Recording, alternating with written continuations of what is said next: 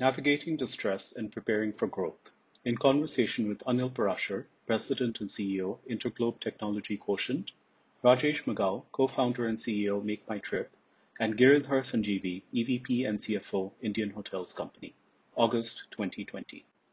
While all industries have been impacted by falling demand, reduced purchasing power, and supply chain disruptions, the travel, hospitality, tourism trinity has borne the full blunt of the coronavirus pandemic. Accounting for close to 9% of GDP, it is a vital part of the economy, but also among its worst hit parts.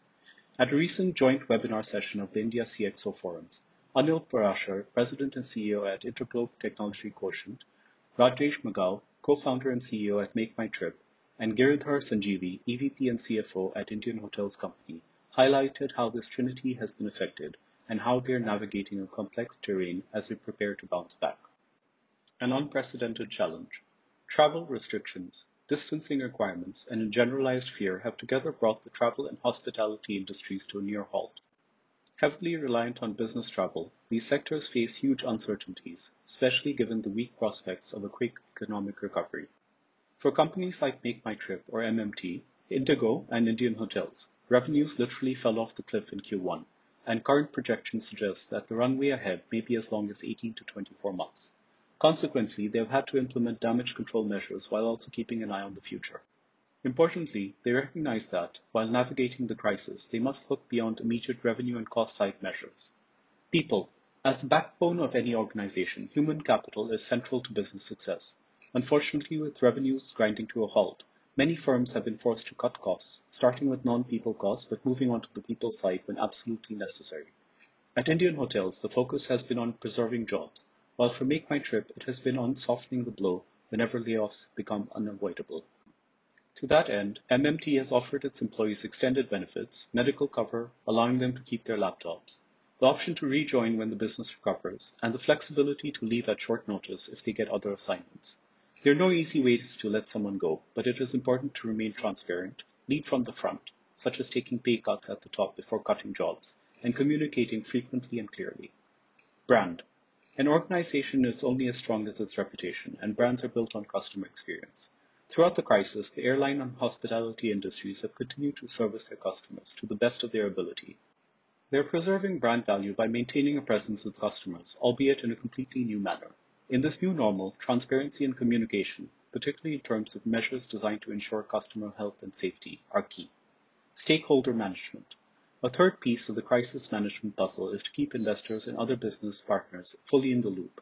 In light of the pandemic, transparency has never been more important. Making sure that investors understand the situation at hand, continually providing them with clear information about the steps that need to be taken going forward, and seeking their continued backing will be imperative as the industry slowly recovers. External support, the government's role. Despite their criticality to growth and employment, the travel, hospitality, and tourism sectors have so far received limited government support in India. Most of the relief spending has been directed towards the poor and MSMEs. In other countries, particularly rich ones like the UK, governments are providing direct funding to help pay staff salaries and are also offering subsidies to customers to dine at restaurants and cafes. Initially, Indian businesses sought subsidies and moratoriums. Today, they are focusing more on ensuring that the government eases up the operating restrictions allowing them to make the best of this new normal. That said, the center has announced a handful of measures to help these troubled industries. For instance, the opening up of military air routes to private airlines will reduce flying times and by extension, fuel costs. Reinvention as a path to recovery. While other industries have mainly had to worry about lower revenues and weak demand, travel and tourism are experiencing an altogether different challenge. Large amounts that had accrued as income in the form of pre-booked tickets and space have had to be returned to customers in the post-lockdown period, creating an unprecedented situation of what can only be described as negative revenue. These incomes are not coming back in the foreseeable future, and these industries therefore need to entirely reinvent their customer proposition. Revenues remain at record lows. Flights and hotels sit empty, but industry leaders must nevertheless look beyond the present doom and gloom towards the next phase of growth. The fear and stigma around being in public places will have lasting impact on consumer behavior for the foreseeable future. Consequently, businesses will need to not only leverage technology in new ways, but also offer greater flexibility and newer options to customers. Hotels and restaurants. With customers reluctant to step out, hospitality brands like the Taj are focusing on bringing a five-star experience to the doorstep. This includes spa treatments at home and a new food delivery app that enables a curated quality meal that can be delivered home. Airlines are working hard to keep their planes flying. Indigo is currently operating at a respectable load factor of 60 to 65%, and it continues to enter into new purchase and leasing arrangements, even as many of its aircraft lie unused. To keep the revenues flowing, it is flying more charters, converting certain commercial aircrafts into cargo flights, and allowing for flexible ticketing at an additional cost. Tourism aggregators like MMT, which previously banked on group tours, are recalibrating around a future where people may prefer individual, family, or small group travel. They're also prioritizing flexible bookings. Aside from protecting the core business, these industries will need to keep innovating. At one level, business leaders are spending considerable time understanding what the future of travel will look like and how to prepare for it. Predicting consumer behavior and ensuring that people feel safe will be critical. This is particularly important when it comes to independent hotels and restaurants, which may not follow the same levels of standardization as larger chain hotels.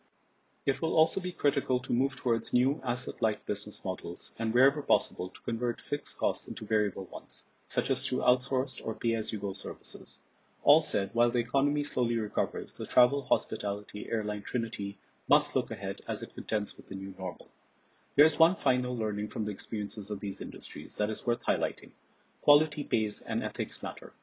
The consumer trust that brands like Indian Hotels, MMT, and Indigo have built through years of investment in quality, integrity, ethics, and governance is now standing them in good stead. At a time when consumers fear staying in hotels, Indian hotels became the unanimous venue of choice for thousands of returning Indians during the lockdown. Indigo is able to maintain its load factors at the level it currently does only because consumers are willing to place their trust in the airline's word and its adherence to safety and hygiene quality standards.